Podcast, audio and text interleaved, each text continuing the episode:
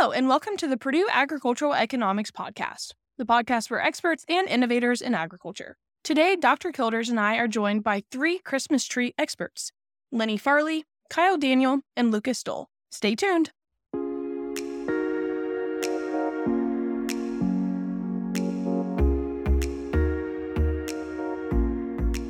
Welcome. You are listening to the Purdue Agricultural Economics podcast. I am Valerie Kilders, an assistant professor in agricultural economics and your host for this week's episode. And joining me today is Courtney Rutke, who is a student in our bachelor program as well as a co host of this podcast. Welcome, Courtney. How are you doing? Good, thank you. How are you?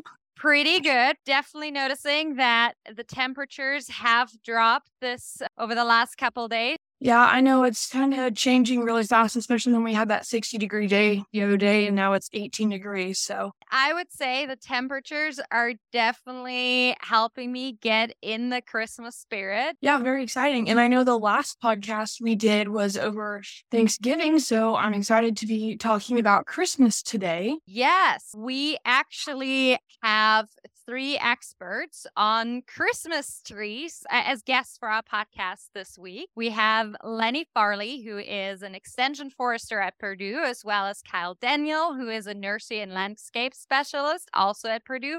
And we have Lucas Dull, who is the co owner of the Dull Christmas Tree Farm.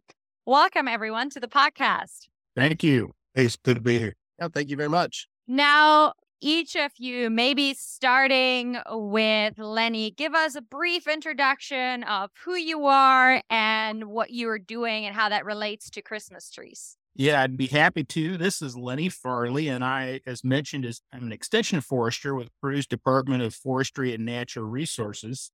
And to be honest, the Christmas trees are a little bit peripheral to the main things I do. I'm mainly involved in forest management, but we also get involved in conservation and other types of tree plantings. And of course, to have Christmas trees, you've got to plant Christmas trees. So that's probably the main area that I get plugged in with the, the Christmas trees. Awesome. Thank you very much. Kyle, how about you telling us next what you do? So again, I'm Kyle Daniel. I primarily work with the nursery and the landscape industry here in Indiana. Over the past several years, I've gotten plugged in a little bit with some of the Christmas tree growers. Primarily weed control is what I've been helping them with. Um, I actually had a, a trial, a, a weed control trial at Dull's Tree Farm last year and the year before. They had a, a program with the National Christmas Tree Growers Group that they hosted their farm that was really well attended. So that's how I primarily uh, interact with the Christmas trees. Thank you very much. Now, Lucas, you are last but definitely not least. Yeah, so I'm Lucas Dull, and alongside my parents and wife, we own and operate Dull's Tree Farm, which is just uh, halfway between Purdue and Indianapolis. This is actually our 30th year of selling Christmas trees. So we've been around oh, for a wow. while. We're a, we're a choose and cut farm with about 60 acres currently in Christmas tree production. Thank you very much. This is a very impressive family business, 30 years. So anniversary this year. It is, yeah. It's it's exciting to have seen all the changes and everything, and we've got a lot of customers that have been telling us this year, "Oh, I've been coming for 15 years or 20 years," and and it's just fun to hear all the traditions people have made over over those years. Oh wow! I bet you have some people that came with their parents and now they're coming themselves. It is yes, that is one of the really neat things to see is the the next generation, and I get to see that with with my own family. We have four kids now, and get to share the tree farm with them, and and I can remember what it was like growing up on the tree farm myself. So, so yeah, it's really fun. Awesome. Well, thank you for sharing that, and thank you for coming on today, everyone. We really appreciate you taking the time. Yeah, I'm excited to hear some different perspectives with some different backgrounds and areas of expertise today. So, kind of to start the ball rolling, Kyle and Lenny, can you tell us a little bit about your work at Purdue and how it's related to the Christmas tree industry? Yeah, this is Lenny, and I'm happy to to do that. A lot of my work is extension and therefore in education and engagement. And so we like to provide a lot of information to folks about how to select an Indiana grown Christmas tree. What are some of the advantages of using live trees or live cut trees for their Christmas tree. Environmentally, it's an excellent choice in that Christmas tree farms, while we're growing those Christmas trees, provide a lot of wildlife habitat, carbon sequestration in those trees, and then those areas are replanted once those Christmas trees are harvested. So it's really a great conservation story. And that's one of the things I talk about with landowners in that process of them making those choices of Christmas trees. Yeah, so this is this town, the same as Lenny. I'm primarily an extension, so I work with you know businesses around the state. I also teach a couple of classes here at Purdue, and one of the classes that we teach is horticultural production of crops. And so in that class, we talk about lots of different things, whether it is ornamentals, conifers, vegetables, fruit, those types of things. And so whenever I get a lot of calls actually from some Christmas tree growers around the state about, you know, they're having a specific problem about a weed problem that they're having. And so they, I'll try to help them that way. I usually will speak at, at most of the conferences that they hold. There was actually a conference earlier this year. It was a, a virtual conference that I spoke at. It had Christmas tree growers from, from all over the United States. I think there were almost 300 people Oh, uh, wow. in, in that program, the virtual programs. I was able to make a lot of connections that way too. And I've kept in contact with several of those folks. Interesting. Interesting. Thank you so much. Now, Lucas, you mentioned your farm is located between Indianapolis and Lafayette. Can you tell us a little bit more about your farm? Yeah. So my dad and mom started the farm when dad came back to join his dad in a traditional corn, soybean, wheat farm, similar to what what several people did in the you know 80s and 90s. And the Christmas trees was a, a side a side business for them, but continued to grow and grow, no pun intended, to be a a primary source of revenue for our family. And my wife and I have come back now. We've been back in the business for nine years, and we have since actually retired from the uh, traditional crop farming uh, to focus on Christmas trees and some other agritourism ventures along with that. But we are a choose and cut farm, like I said earlier, with the customer comes to the farm, gets to get the experience of going out, picking out their tree, cutting it down, and and taking it home with them. So we say that we don't just sell the Christmas tree, we're selling the experience along with it. Gotcha. Now, what does that mean? Courtney told me something about a dog day, for example, that you have. Yes. So one of the weekends that we are open, we have a dog rescue club. It's a Newfoundland dog rescue club. It's a regional club that comes and the Newfoundland dog is a very large dog that is bred as a work dog and they will pull trees for people up out of the field Wow. for tips. They it is the organization's main fundraiser now, and uh, so it's it's really a win-win. The organization gets to to make some money to support their organization, and just by having the dogs out to the farm, it brings the people out to the farm because people just love dogs, and it's really fun, really fun environment that's created that day.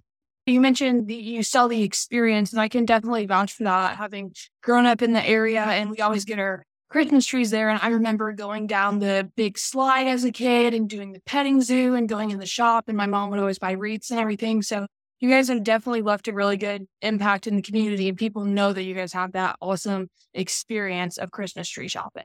Yeah, thank you. We love to hear those personal testimonies. Now, Kyle, you said you were at a conference with Christmas tree growers, not only around the state, but also nationally. Can you tell us a little bit about generally where trees are grown both within Indiana and the United States? Yeah, sure. So here in Indiana, most, so it's the same way with nurseries. Most of the Christmas tree growers are kind of near population centers for more of the experience type thing. At Dull, for example, you know, they're 30 minutes from Lafayette and 30 minutes, 40 minutes from Indianapolis. And so they're able to pull folks from, from both of those lo- locations. And so more of the you know retail experience type things, you're going to have those in your population. For more wholesale, the top three states for Christmas trees are actually Oregon, North Carolina, uh, in Michigan. In northern Michigan, especially, that's where a lot of those are grown. North Carolina, they're pretty famous for Fraser firs. That's where a lot of those will come from. Here in Indiana, this is based on the National Ag Statistics Survey from 2019. That's the most the most current one that we have. There were about 1,700 acres of cut Christmas trees in Indiana, supplied almost three million worth of revenue, and sold about 57,000. So that's that's what we're looking like here. That's very impressive, especially considering that the main sale season is comparatively short. So definitely big business for the month of December. Now, Lucas, you mentioned before we started recording that your main selling is actually not in December, but right before that. Can you tell us a little bit about that? Yeah, uh, the the trend seems to be that people want to decorate earlier and earlier for Christmas. And so we open the day after Thanksgiving and that that weekend, that Friday, Saturday, Sunday following Thanksgiving, we will see about 60% of our sales happen in those 3 days. Then the the trend just continues kind of on a downward slope after that, which which usually we're thankful for after the busyness of of those days, but we we generally will not sell trees ahead of Thanksgiving. Some farms will, but only about a week ahead because any earlier than that and you're going to start start pushing the the life of that cut Christmas tree, you know, making it to Christmas as a as a very healthy tree. So it is a, a very fast and furious season for us.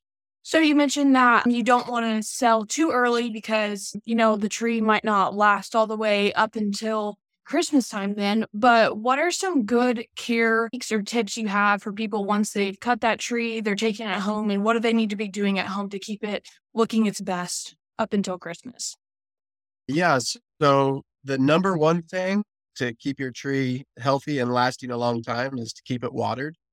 And there's there's a lot of different things out there that will tell you to put other stuff in that water for the tree. We believe that just regular tap water is is all the tree really needs to stay nice and fresh.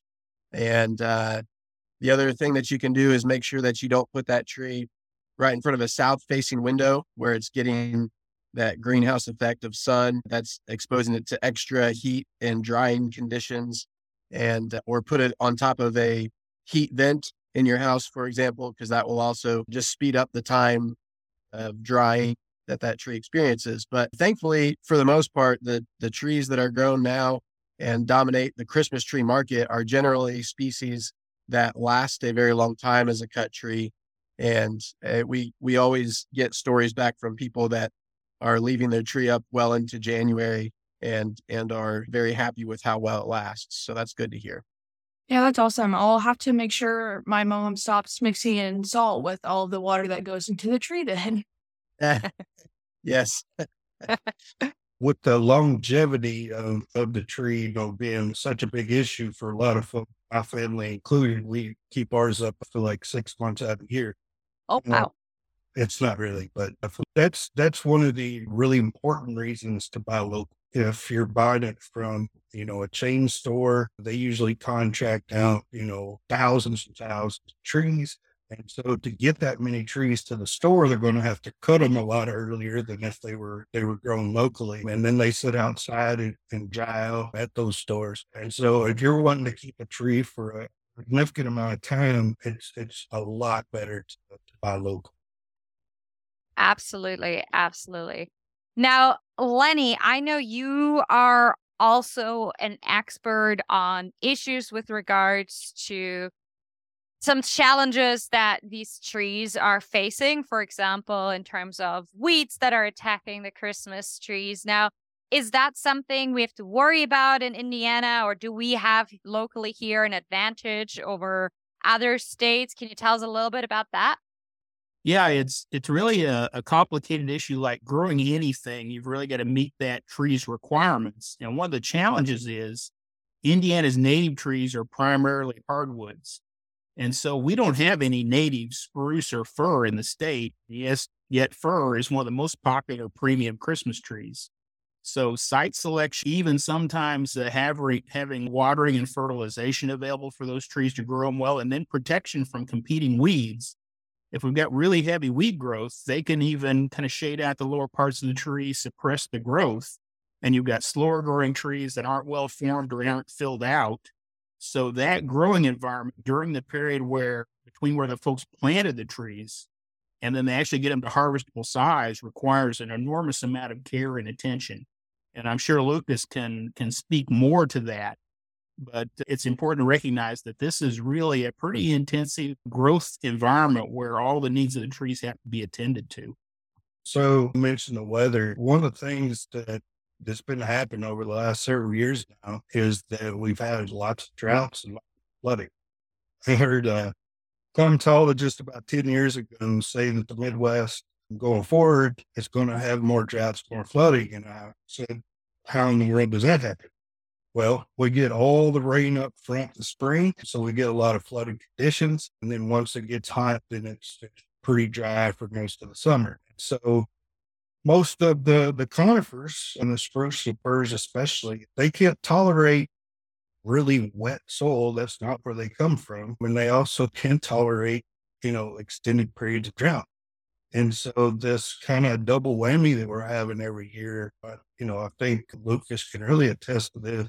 Over the last several years, there's been a lot of trees lost, a lot slower growth trees, and it's primarily just due to the weather rainfall especially.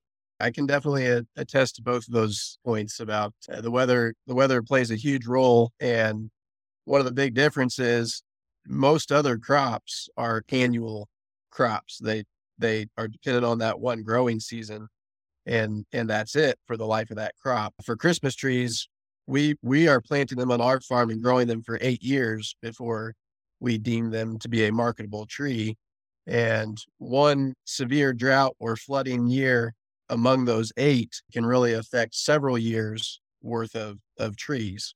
And that's one of the things that we spend a lot of time trying to educate our customers about. For example, this year is probably the first year that we've sold trees that were not affected by the 2012 drought. Most customers have long forgot about the 2012 drought, but they affected our trees that we were selling in 2018, 19, 20, and 21 because of the loss or the stunted growth they experienced.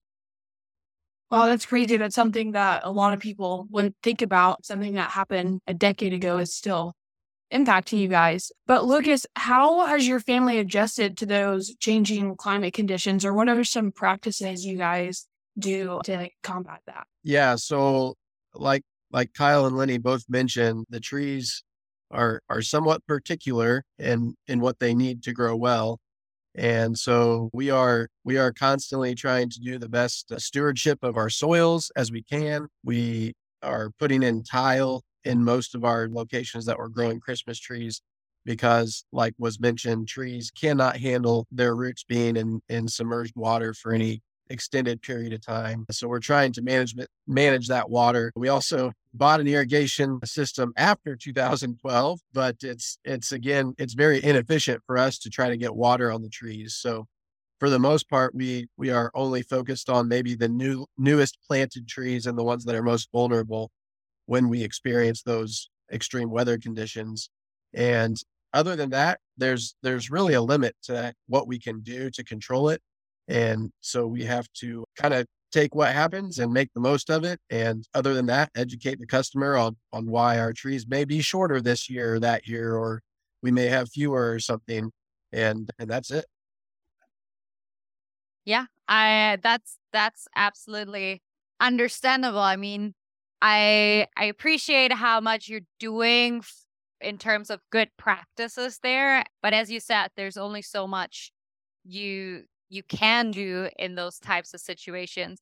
Now, I I wanted to come back to something that uh, was said at the beginning that actually Christmas trees are really good also for the environment as they are providing quite a few benefits to wildlife and to the environment which I think is probably another reason why we shop local to really support our beautiful state.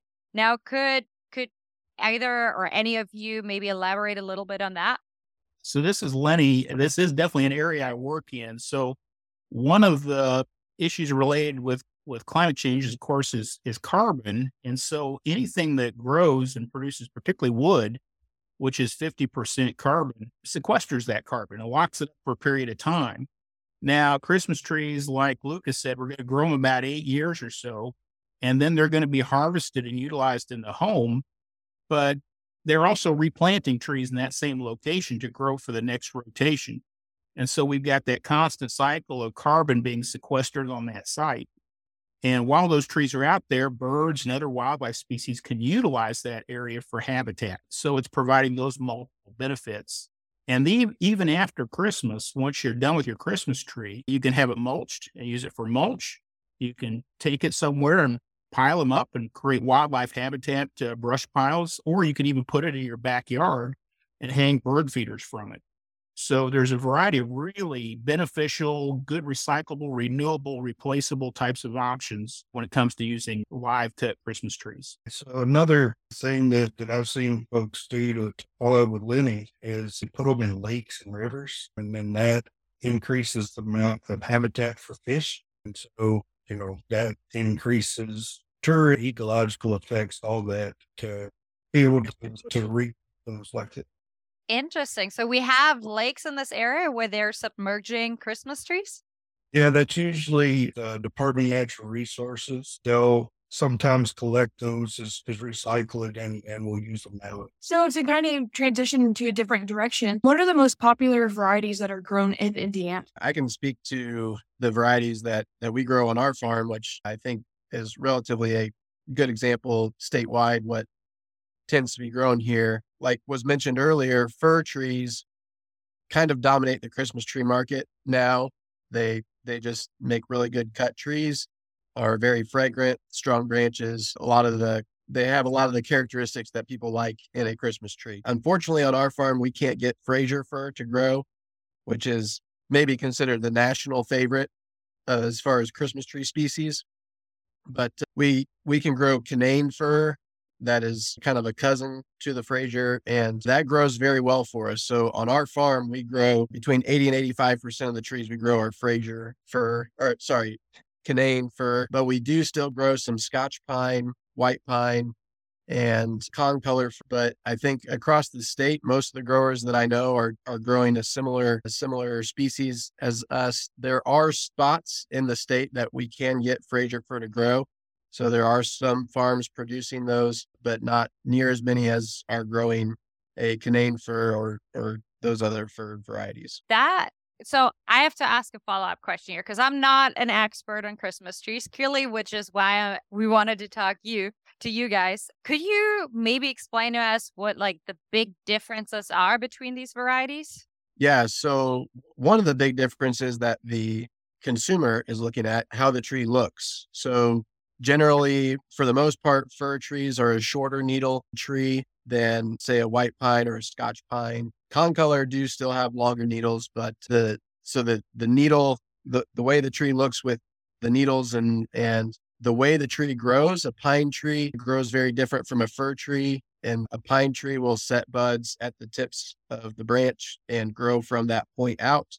Whereas a fir tree actually has buds all along the the sides of the branches as well. And so as it grows, it just gives it a different look. But then the the other big differences are the fir trees tend to hold on to needles longer than the pines in terms of its growth cycle. So the the pine trees uh-huh. generally don't hang on to very many years worth of needles. As as they grow new needles on the outside of the tree the old needles inside fall off the tree and that's what we shake the trees for at our farm to get rid of all those needles inside of it. A fir tree generally will hang on to a few more a couple more years worth of needles than a pine does which just again makes it maybe you look a little bit denser or fuller than than the pine tree which again may be one of the reasons that it's become more popular as a Christmas tree. Does each one of you have a favorite variety? This is Lenny. I would go with a fir every time. Just beautiful trees and they smell great. I actually specifically like the concolor fir. It's also called a white fir, but the the unique thing about that tree is the fragrance is more of a citrus smell. And I've just always I've always thought that's that's kind of a neat feature for a tree that you expect to smell like a pine, uh, have more of a citrus smell to it. And we've always had really good luck the concolors lasting a long time for us in our house. So concolor has been my favorite. So we actually like the most difficult one, the Fraser fir at our house, which actually is not even a true fir. It's also very difficult to grow. And so most folks in this part of, of Indiana aren't growing Fraser firs, as Lucas mentioned. And so this year we actually went with Don fir. We're really happy with with the way it, it looks. I've performed so far. This is Lenny. We've actually got a really nice extension publication resource for folks that want to select a Christmas tree. And so it's called Selecting an Indiana Grown Christmas Tree. It's a Forestry and Natural Resources Extension pub, and it's got photos and write ups on all the commonly available trees, including everything we've mentioned today.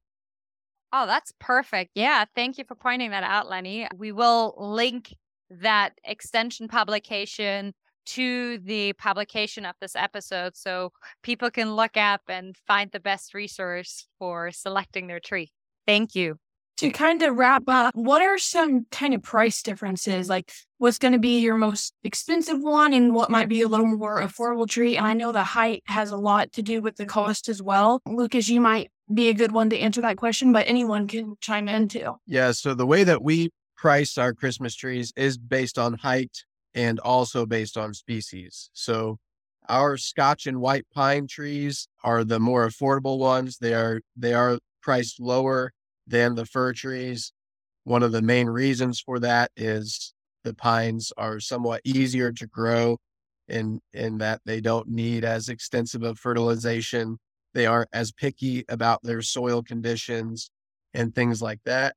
They do also have some trade-offs where the pines, especially Scotch pines, seem subject to more other pests, disease or insect pests, but generally the pines are going to be the more economical tree and the fir trees will will be the higher end ones. Very interesting. Thank you very much. Before we wrap up today, is there anything that the three of you would like to add or leave our listeners with? And this is Lenny. We do have one more resource particularly useful for folks that have never used a live tree before, and that's called Tips for First Time Buyers of Real Christmas Trees. And it provides a really nice outline of the care considerations that Lucas and Kyle also mentioned. Another resource, the uh, Indiana Christmas Tree Growers Association has a website and they have a lot of information on there as well. So that'd be where folks can find more information.